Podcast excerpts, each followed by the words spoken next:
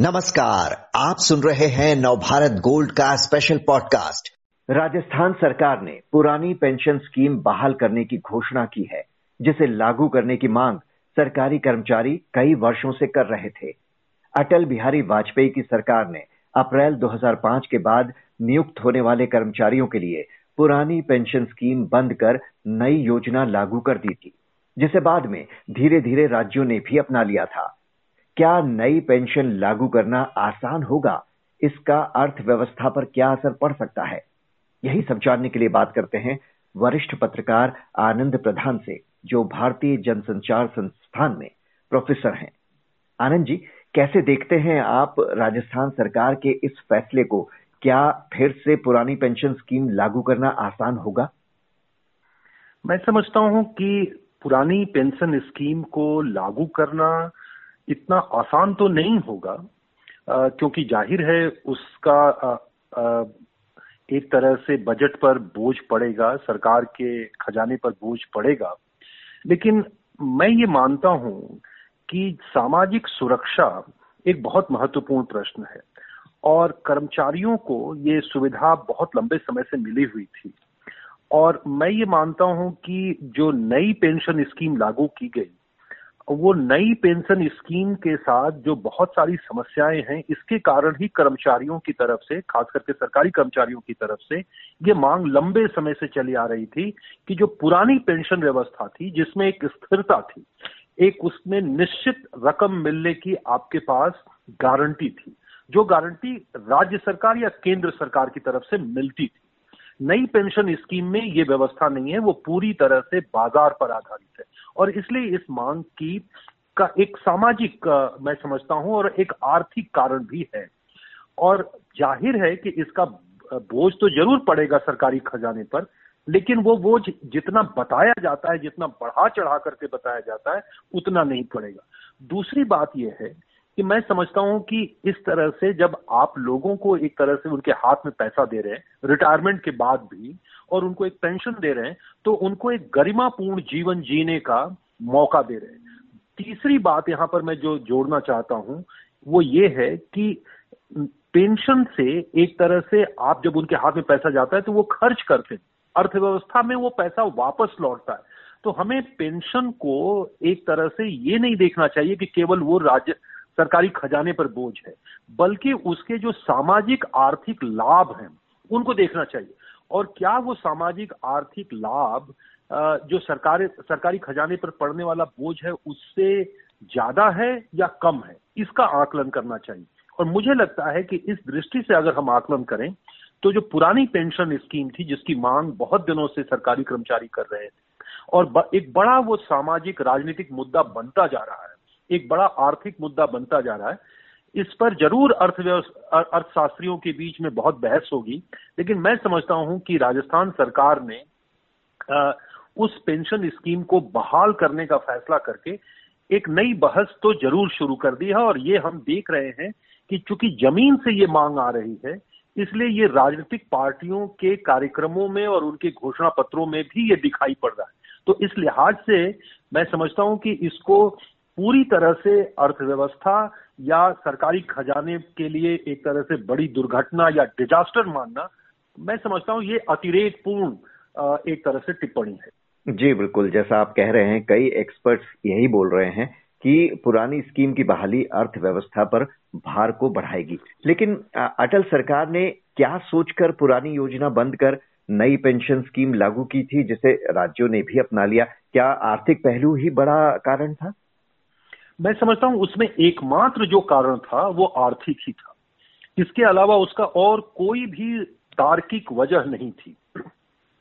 असल में ये बहस एक अंतर्राष्ट्रीय या एक वैश्विक स्तर की बहस है और दुनिया के बहुत सारे देशों में खास करके यूरोप में, जापान में, जहाँ वृद्धों की आबादी काफ़ी ज़्यादा होती जा रही है। और वहाँ पर ये जो पेंशन का खर्च है, जो सामाजिक सुरक्षा का खर्च है, वो लगातार बढ़ता जा रहा है।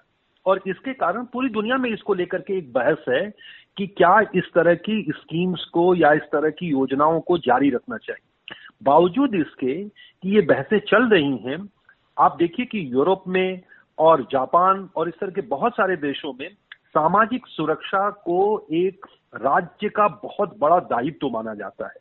मैं समझता हूँ कि आज़ादी के 75 सालों बाद ये सिर्फ़ सरकारी कर्मचारियों का प्रश्न नहीं है और न सिर्फ़ ये सरकारी कर्मचारियों का विशेषाधिकार या प्रिविलेज की तरह देखा जाना चाहिए।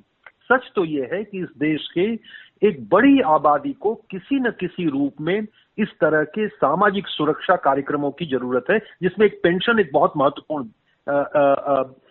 एक तरह से कहिए तो कंपोनेंट है। और इसकी वजह मैं ये बात कहना चाहता हूँ कि जो व्यक्ति ने चाहे वो सरकारी हो, चाहे निजी क्षेत्र में हो, जिसने अपने जीवन का के 30-35 वर्ष एक प्रोडक्टिव काम में, राष्ट्र के विकास में लगाए हैं, उसको वृद्धावस्था में बेहतर जीवन जीने के लिए, एक गरिमापूर्ण जीवन जीने के लिए, उसको क्यों नहीं इस तरह के पेंशन की व्यवस्था होनी चाहिए, जिसमें एक सर्टेनिटी हो, एक निश्चितता हो कि हाँ वो मिलेगा। वो किसी बाज़ार के उतार चढ़ाव पर निर्भर न हो।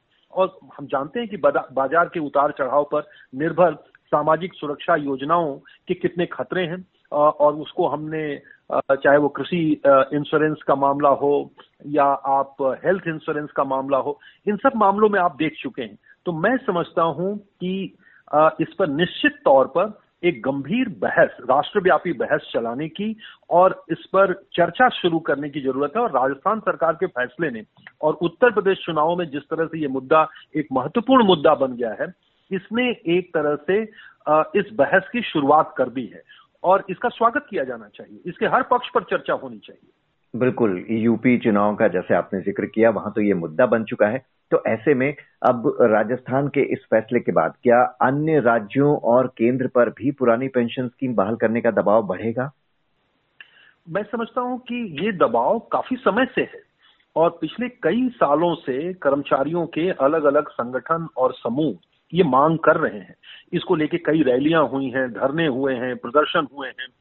और ये मांग एक तरह से ज़मीन पर खास करके सरकारी कर्मचारियों में अभी व्यापक है। लेकिन मैं एक बार फिर से ज़ोर देके कहना चाहूँगा कि आज़ादी के पैंताल पचहत्तर साल बाद कहा तो हमें आ, सिर्फ़ सरकारी कर्मचारियों नहीं बल्कि समाज के एक बड़े हिस्से को आ, एक तरह से इस तरह की आ, आ, सर, एक तरह से कहिए सामाजिक सुरक्षा योजना, जिसमें पेंशन एक बहुत महत्वपूर्ण कंपोनेंट है और दूसरा उसका कंपोनेंट है मेडिकल सुविधाएँ मुफ़्त मेडिकल सुविधाएँ। वो कहा हम उसकी तरफ़ आगे बढ़ते, बल्कि हम उसके पीछे चले गए। और मुझे लगता है कि आप जैसे जो लोग कहते हैं कि इससे बजट पर और सरकारी खजाने पर बहुत बोझ पड़ेगा, मैं यहाँ पर याद दिलाना चाहता हूँ कि अगर आप खुद सरकारी खजाना, केंद्र सरकार का अगर बजट देखें तो उस बजट में इनकम टैक्स कॉपोरेट टैक्स और दूसरे जो जितने भी टैक्सेस हैं, उसमें जो सरकार तरह तरह की छूट और रियायतें देती हैं, उसके कारण हर साल सरकार को कम से कम पाँच से लेकर के सात लाख करोड़ तक एक तरह से जो टैक्स उसको मिलना चाहिए था वो नहीं मिलता है। तो मैं ये मानता हूँ कि इस तरह की योजनाओं का जो खर्च है या बोझ है सरकार पर, वो निश्चित तौर पर बढ़ेगा। लेकिन क्या वो हम सामाजिक, राजनीतिक और आर्थिक रूप से वो वर्थ है?